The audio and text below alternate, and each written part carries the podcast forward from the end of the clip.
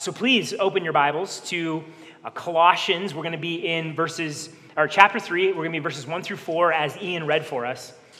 Uh, in his book, The Compelling Community, uh, Pastor Mark Dever uses Ezekiel's vision of the temple to propose a provocative question to us. This is what he writes It's a chilling scene. Ezekiel is in exile in Babylon, but suddenly he sees the temple back in Jerusalem. The glory of the Lord, which had filled the temple since the days of Solomon, is pictured as resting on a wheeled throne, and the throne is supported by flying cherubim, and it begins to move. It departs from the most holy place. It stops at the threshold of the temple. It advances again, rising upward from the temple and then moving over the east gate until it's gone. The glory of the Lord has left the temple, yet nothing appears any different. The temple is still there God's people are still there. Life continues unaltered. It's all the same, at least for now. What if the same thing happened to your church? Picture all the elements of community in your church your main weekly gathering, the Lord's Supper, small groups, accountability relationships, conversation after church, and so forth. Now picture the Spirit of God and His supernatural power rising up and then departing from your congregation. What happens? It's a question worth considering. It's a, it's a scary question in some ways, but it's a question worth considering because this is what it puts in front of us. What is this community built upon? What is this community built upon? Or maybe another way to ask the question is what is forming our relationships? So, coming into 2020, when it comes to relationships, we face probably two predominant challenges. The first is the social separation and isolation continuing because of the COVID pandemic. And the second is really the heightened sense of divisiveness and division that's in our world today. And if you take these two realities together, they really threaten to deform us when it comes to relationships. Uh, now, look, I, I fully acknowledge and, and, don't downplay the fact that social distancing and social isolation are, are needed at times, and there, there is cause for caution and concern. But at the same time, if we're not careful, those realities can deform us in our relationships. They can deform us in a way where we start to isolate from one another. Where we start to think we don't need relationships. And how this affects the church is we, we start to think, hey, it's just me and my Bible and Jesus, and I'm good. And we start to isolate from other believers, and we start to think we don't need the community of God when in fact we do. The other issue is the divisiveness that we face, the, the ways that we can be deformed in our relationships by the divisiveness in society. And so we live as those who are in constant turmoil with one another, or who cancel and marginalize others, or we're deformed as those who kind of entrench into identity politics, whether it's race or class or gender or political party. And as much as we'd like to leave these problems back in 2020, they're with us today. Uh, there, there, are significant issues that, that were still very much a part of our lives in 2020. And this is, in 2021, excuse me, and this is why we wanted to start this year by focusing on relationships.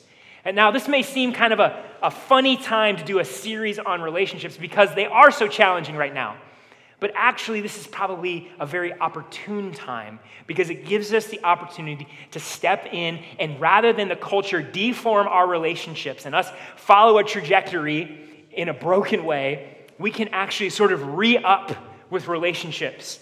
And we can focus on being reformed in our relationships through the gospel. And so, January through March, we're going to be going through a series that we entitled Relationships Reformed. Now, it's, it's kind of a cheeky title. I know I'm really bad at titling things, but it's the best I could come up with. so, sorry. But the, the idea behind this is that how the gospel reforms us in our relationships. And so we're going to be using Colossians 3 1 through 4 6 as our anchor text. And so, kind of like we did over the spring and summer in Romans 8, we're going to use, we're going to kind of do an extended meditation, kind of a deep dive in this one chapter, this one section of uh, Scripture. And really, throughout this series, underneath all the application that we do, uh, under all the sort of the practical aspects of this, here, here's really what I want to drive home. Two main points. One is we were created for relationships and we absolutely need each other. And two, The gospel is what reforms us from those who relate to each other in broken and sinful ways to those who relate to uh, each other in godly, Christ like ways. And here's my prayer for the series, church.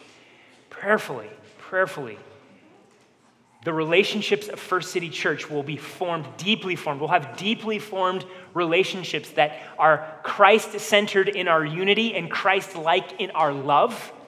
And in that, we're a countercultural community that is attractive, that raises questions, that people see the relationships of First City and, and how they are built upon Christ and have been reformed by the gospel. And that causes people to ask questions. And, and, and, we are able to declare Jesus to our community because of the relationships that we have. And so I'm praying that that is the fruits that the Lord bears in this series. And so this brings us back to my original question What is our community built upon? What is forming our relationships? Is it something supernatural or something of our own design? Uh, like when you think about the relationships that you're forming, are you forming them in your own power? Uh, are you forming them in Christ light ways or Christ less ways? Uh, are your relationships drawn merely by human commonalities, things like political party and race and class and gender and age and stage of life? Whether you're married or not, or have kids or not, or how you educate your kids? Are, you, are your relationships being formed in your own power? Or are they being formed by the power of the gospel and the Holy Spirit? Do your relationships need the gospel and the Holy Spirit? Or are your relationships so shallow that you can just do it on your own? Gospel reformed relationships, spirit transformed relationships, community defined by Christ centered unity and Christ like love that attracts others and pushes back brokenness and evil in our world is something utterly supernatural something we can't manufacture in our own power. And that is this the, the supernatural power the Apostle Paul points us to in Galatians, or excuse me, Colossians 3. Uh, supernatural reality that transforms us as individuals, transforms our community, and a power that actually enables us to walk in gospel reformed relationships. And so here's the main point that I want to draw from our text this morning. Because we have died to sin, and been raised with Christ, our community has been transformed. And when we seek the things above, our relationships are reformed. Let me say that again. Because we have died to sin and been raised with Christ, our community has been transformed. And when we seek the things above, our relationships are reformed. And so let's unpack this main point as we go through Colossians 3 1 through 4. But before we get to that specific passage, I want to set a little bit context for us in Colossians because we're, we're actually kind of picking up the book sort of at the tail end, at the letter, the, the end. And so I want to I want to set chapter 3 within the context of the entire book. And so in this letter, Paul is writing to the church at Colossae and he's sounding an alarm against false teaching. False teaching had, and false teachers had entered into the church and they were trying to influence these Christians along the lines of what Paul calls earthly things. Or earthly things are kind of his catch all phrase for the, the, the, type of false teaching that had entered in. And then in Colossians 2, Paul fills out a little bit what he means by earthly things. In what, in what way were, were earthly things manifesting themselves in the church? And so in Colossians 2 8, he talks about empty, hollow philosophy based on human thought and tradition. In Colossians 2 18 and 19, he talks about spiritual knowledge and insight and even spiritual experiences that are completely disconnected with, from Christ and his word and his authority.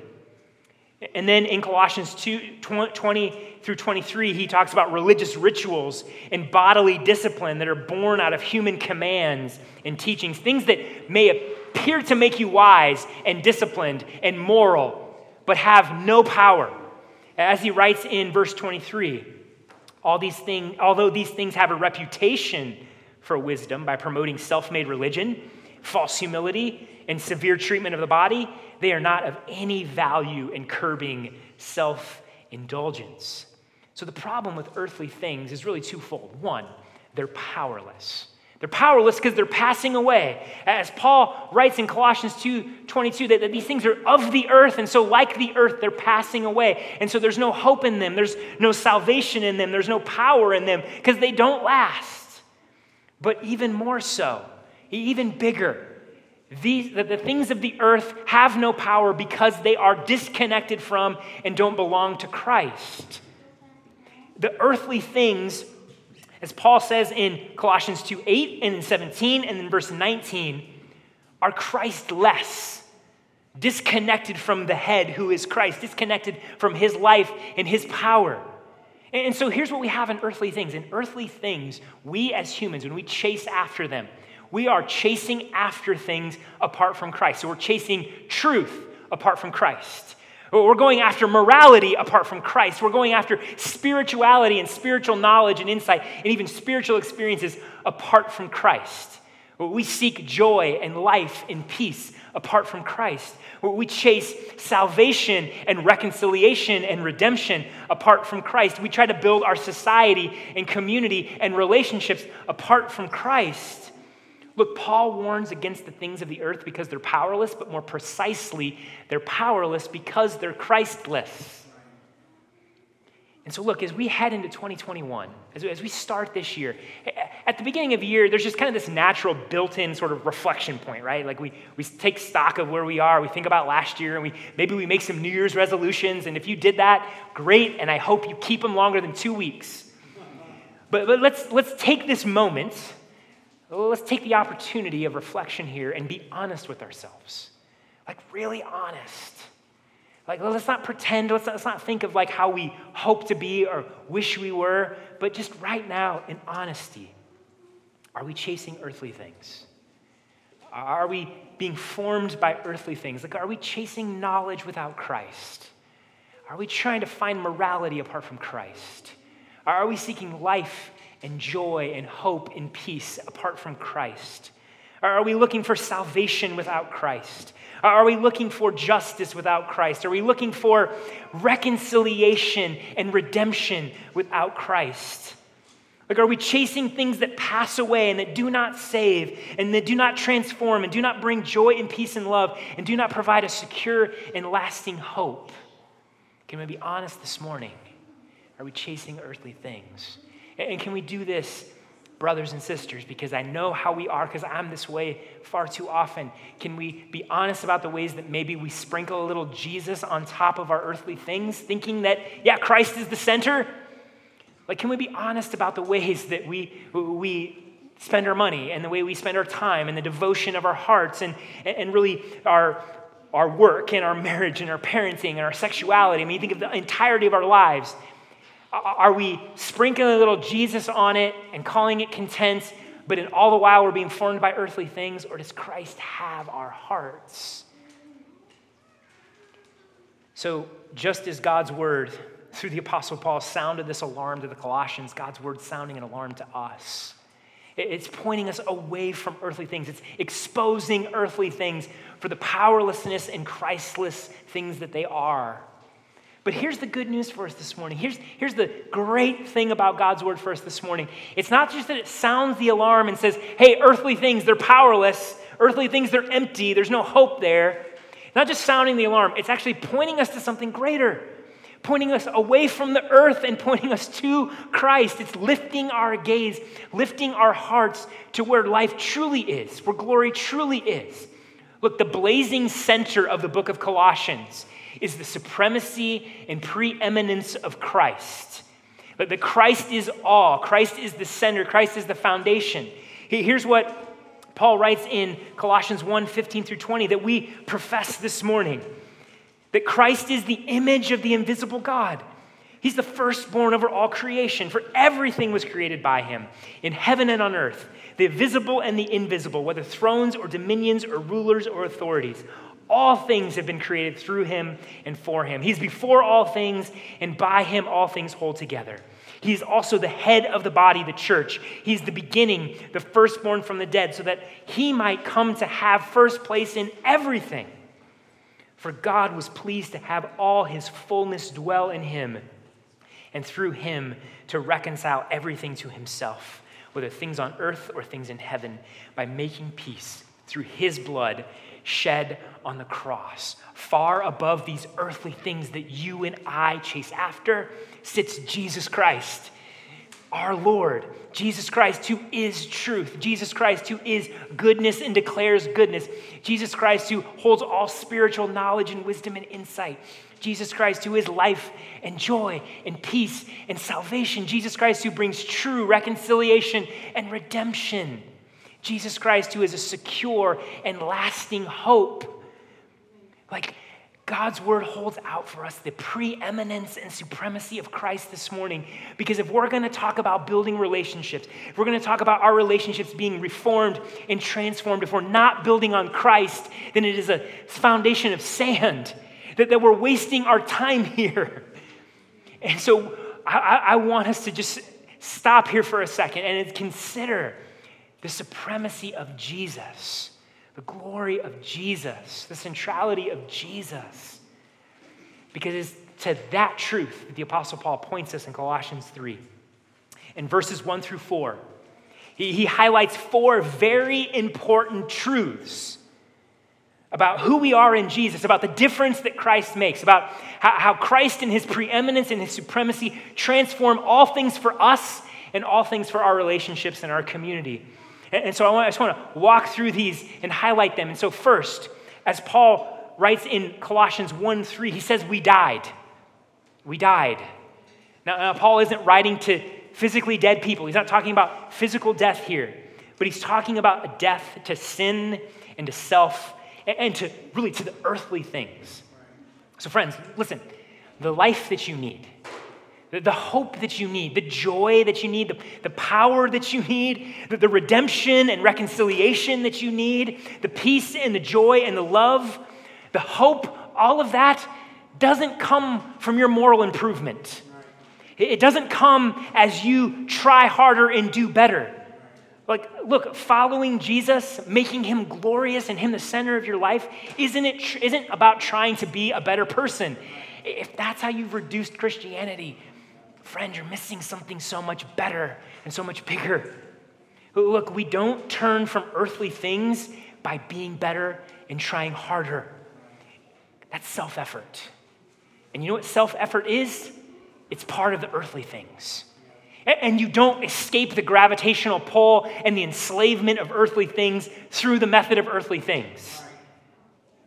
So, friends, we don't need to do better and try harder. We need to die. Like our old self and its sinful desires and our love affair with the earthly things doesn't need to be cleaned up, it needs to be killed. And in Christ, that's what happens. In Jesus, our old self is put to death. What, what Paul declares in brief in Colossians 3 3, he gives more detail in Romans 6. This is what he writes in verses 2 and 3, and then in verse 6 of Romans 6. How can we who died to sin still live in it? Are you unaware that all of us who were baptized into Christ Jesus were baptized into his death? For we know that our old self was crucified with him, so that the body ruled by sin might be rendered powerless, so that we may no longer be enslaved to sin. For you who are in Christ, here's the good news of the gospel. When Jesus Christ died and went into the grave, you died with him. Your sin, your old man died. When Christ went into the grave, he took your sin, he took your shame, he took those earthly things and he killed them, and they died with him. Our old self has died if we are in Christ. And the good news is that if our old self has died, it means that we've died to sin. We died to earthly things. They no longer have power over us. They no longer are master. They no longer control our hearts. And so here's the hope we have to see our relationships transformed and reformed. Your hope is not do better and try harder. Your hope is you have died to your sin. Your hope is that sin no longer masters you and has no longer control over you. That's the hope for us in our relationships. Praise God that in Christ, his supernatural power has put to death our old man. But not only have we died to, to sin and died to our old selves, we've been raised with Christ, as he says in verse 1. As Romans 6, verses 4 and 5 also tell us. Therefore, we were buried with him by baptism into death, in order that just as Christ was raised from the dead by the glory of the Father, so we too may walk in newness of life. For if we have been united with him in the likeness of his death, we will certainly also be in the likeness of his resurrection. Just as Christ died to sin but was raised to new life, we have died to sin but now have been raised to new life in Christ. This is our hope, friends. We've been raised to new life. God has forgiven your sin. He has canceled its debts. You are fully forgiven. But what else has He done? He's broken the power of sin. He's given you new life, resurrection life. The Holy Spirit now dwells in you, and through the Spirit, Christ dwells in you. His very life is your life. His resurrection power is your resurrection power. Friends, the very day Christ was raised from the dead was the very day your new life began. This is who we are. This is what it means to stand in Christ, to be in Christ. You no longer live by your own power. You no longer live by the power of earthly things. You live by supernatural resurrection power. This is the hope we have for our relationships that we have to ask ourselves this question. If this is the power we have, if we have died to sin and we've been raised with Christ, why do we still walk in earthly things? Why are we so tempted to keep our face in the dirt rather than look to Christ in his glory? So we've died. Our old man has died. We've been raised with Christ, but our life is hidden with Christ in God, as Paul writes in verse 3. This is an interesting statement. It's the only place in the New Testament that this statement is made. So, so what, is, what does Paul mean by this? Well, that our life is hidden with Christ in God means there is an aspect of our life that is yet to be revealed. Like while we have died to sin and we've been raised with Christ, like we still live in this time of tension, the already not yet. We've died to sin, but we still face it. We still have to battle it. We still have to fight it. It's not completely over and done with. While we have resurrection power now, our bodies are still dying, and, and if the Lord doesn't return, we're going to die. And, and so there's an aspect of resurrection power we haven't experienced yet. So there is glory and there is power and there is life yet to be experienced. It doesn't mean that they're not ours, it just means the fullness hasn't come. And here's what this also means the greatest truth about you, the greatest aspect of your identity, the, the greatest reality about you, you can't see right now. You can't fully see. You only experience in part. Like what we see is we see the mess right now. We see the work in progress. Yeah, we see grace, but we also see a, a, lot of sin and we see a lot of dysfunction and we see a lot of mistakes and a lot of suffering and sin. But who we truly are in Christ, what is hidden away with Christ in God, is something glorious. Something we haven't seen yet, we haven't experienced yet, but it's true of you 100% right now.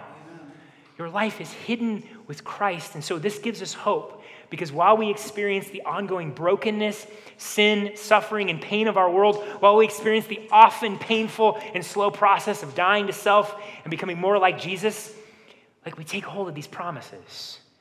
We take hold of the promises of God that we have life in Christ, that, that is what is most true about us is not the sin in the mess, but who we are in Jesus, the glory that we have in Jesus.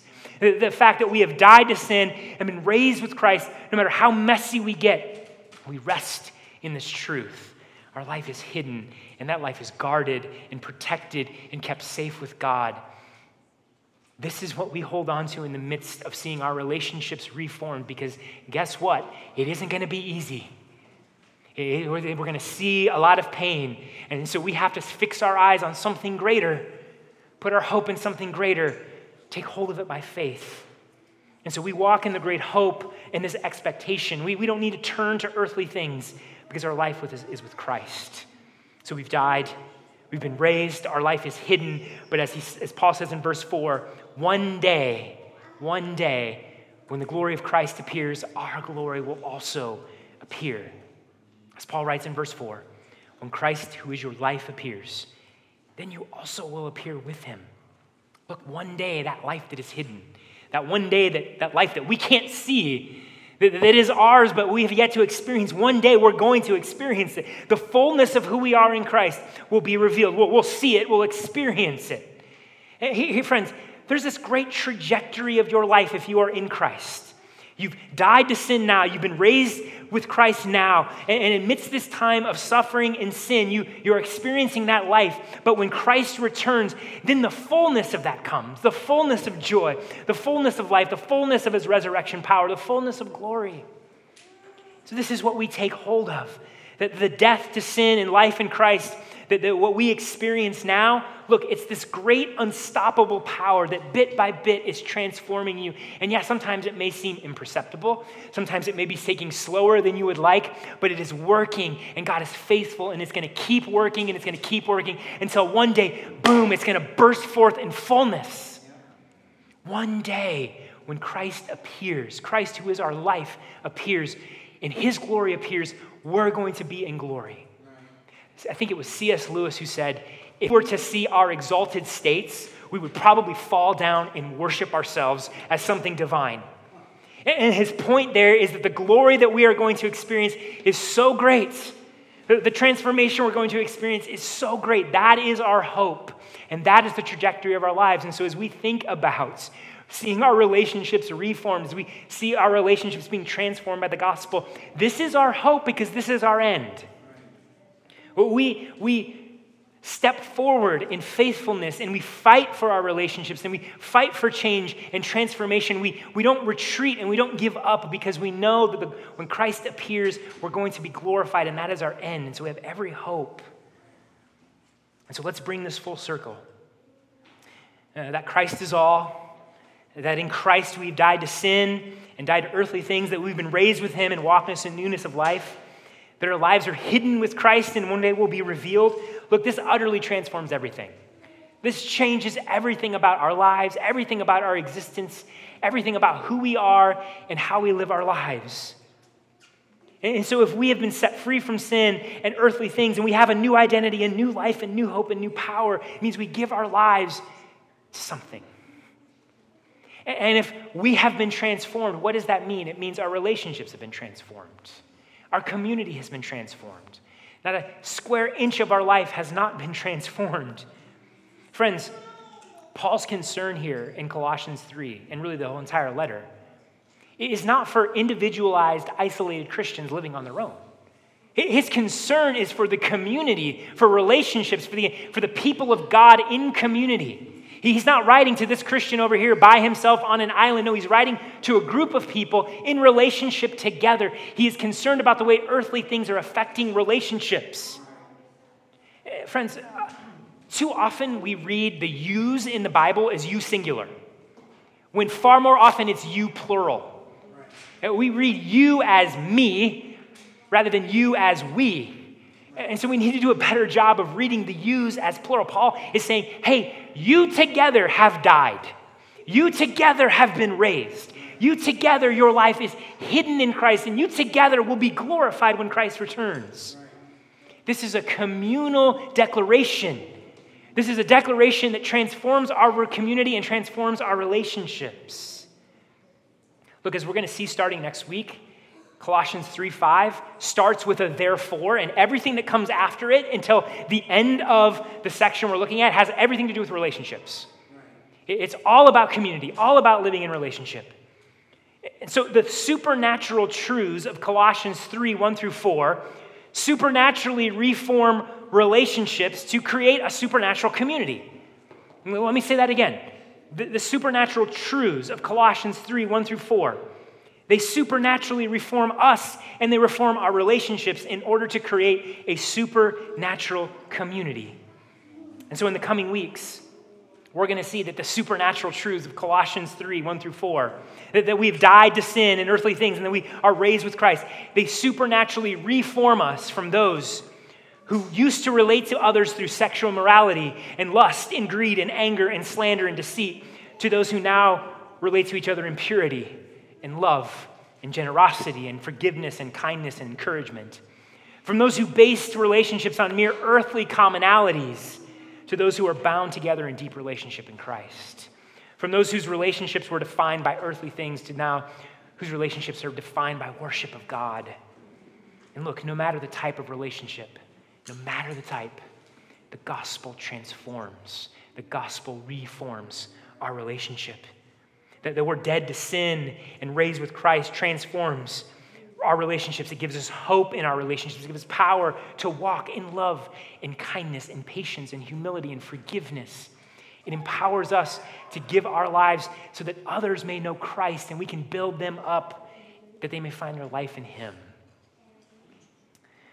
So, church, because we have died to sin and been raised with Christ, our community has been transformed and that we have died to sin and been raised with Christ means something for us. As, as Paul writes, if you've been raised with Christ, seek the things above where Christ is seated, seated at the right hand of God. Set your minds on things above, not on earthly things. Since our life is in Christ, we seek the things that are of Him. We set our minds on where He is and who He is. Look, we're no longer enslaved to earthly things, but we're set free so that now our minds and our hearts can be given to heavenly things. Now, let me, let me be clear about what Paul's not saying. Paul is not saying, be so heavenly minded that you're no earthly good. He's not, being, he's not saying, hey, just detach from reality, detach from this world. Just think about heaven and don't worry about what's going on here. No. Paul is, in, in his way, is saying the same thing Jesus said when he said, Seek first the kingdom of God. He's saying, Seek the things that are above, where Christ is. Where is Christ? Heaven, seated at the right hand of God sitting down as the king. And so we are to seek the things that are above, seek his kingdom, seek the kingdom of God, the kingdom of heaven. Set our minds on Christ. Like our minds and our hearts are to be formed by him and who he is and his ethic and, and his righteousness and his goodness and his truth and his beauty. This is about giving our all to be formed by Christ to, to seeking Him that we may be transformed by Him. If these things are true for us, if you are in Christ and look, you're different now. You belong to a new kingdom. You belong to a new age, a new life. You belong to the kingdom of heaven, the age of the Spirit, resurrection life. So set your mind on those things. Set your mind on those things. And friends, when we set our minds on the things above, when we set our mind on Christ, we set our mind on the kingdom of God, the kingdom of heaven, our relationships are reformed. Like when you set your mind on Christ and you die to yourself, and, and you die to things like selfishness and pride, when you die to performing and trying to impress other people, when you die to trying to compete with other people and appear more spiritual than other people, when you die to things like anger and lust and hatred, Oh, when, when you die to things like unforgiveness and holding grudges, when you die to all of that, what happens? Your relationships are reformed. Friends, when we set our minds on the kingdom of God rather than the politics of man, guess what happens? Our relationships are reformed. When we set our minds on love and kindness and peace and generosity and patience and humility, the things that we have in Christ, guess what happens? Our relationships are reformed. And here's what else when we set our minds on the things of Christ, when we recognize we've died to sin, we've been raised with Christ, our life is hidden, it sustains us in the mess. Because I guarantee this as we walk, we seek to grow in our relationships, it's going to be hard. It's going to be messy. Look, maybe all of your relationships are going perfectly for you right now. I'm not there, but maybe you are. But guarantee this at some point you're going to experience conflict. Some point you're going to be tempted to withdraw. Some point you're going to be tempted just to dig in in anger and pride. At some point you're going to you're going to want to just say no, screw this whole thing. But when you set your mind on the things of Christ and you recognize you've died to sin and you're and you've been raised with Christ and your life is hidden with him, you can stand in the midst of the mess because God's grace will meet you. His resurrection power will meet you. The power of sin that has been broken will transform you in that so you can walk in righteousness. And so, friends, when we set our minds on the things above, our relationships are reformed. And so, First City, look, the challenges, the relationships we're going to face, they're not insignificant. They're hard, they're challenging. Both just the mess we experience interpersonally and the cultural things that are pressing down on us. But we don't have to be overcome by them. We don't have to be deformed by them. Through Christ and the life we have in Him, the community of First City can be defined by deep, meaningful relationships that put Christ centered unity and Christ like love on display. In a season when our culture is experiencing much relationship deformation, we can experience gospel reformation. But this only happens through Christ. So, in all the practicals that we get into, all the ways we're going to talk about, hey, we need to repent and we need to change habits and we need to work out our salvation, and all of those practical things, let's not lose sight of Jesus. Let's not lose sight of the supernatural power that we are experiencing and that we're in in the midst of. Let's not lose sight that Christ is our life, Christ is our hope, Christ is our joy, Christ is our power. Let's not lose sight of that Jesus is the exalted and preeminent and supreme one. If we are going to see our relationships truly reformed, supernaturally reformed, then Christ must be exalted in our lives and exalted in this community. And so, friends, let's put our hope in Christ. Let's put our, uh, find our power in Christ, and let's experience the supernatural transformation that makes us a supernatural community. Amen? Let's pray.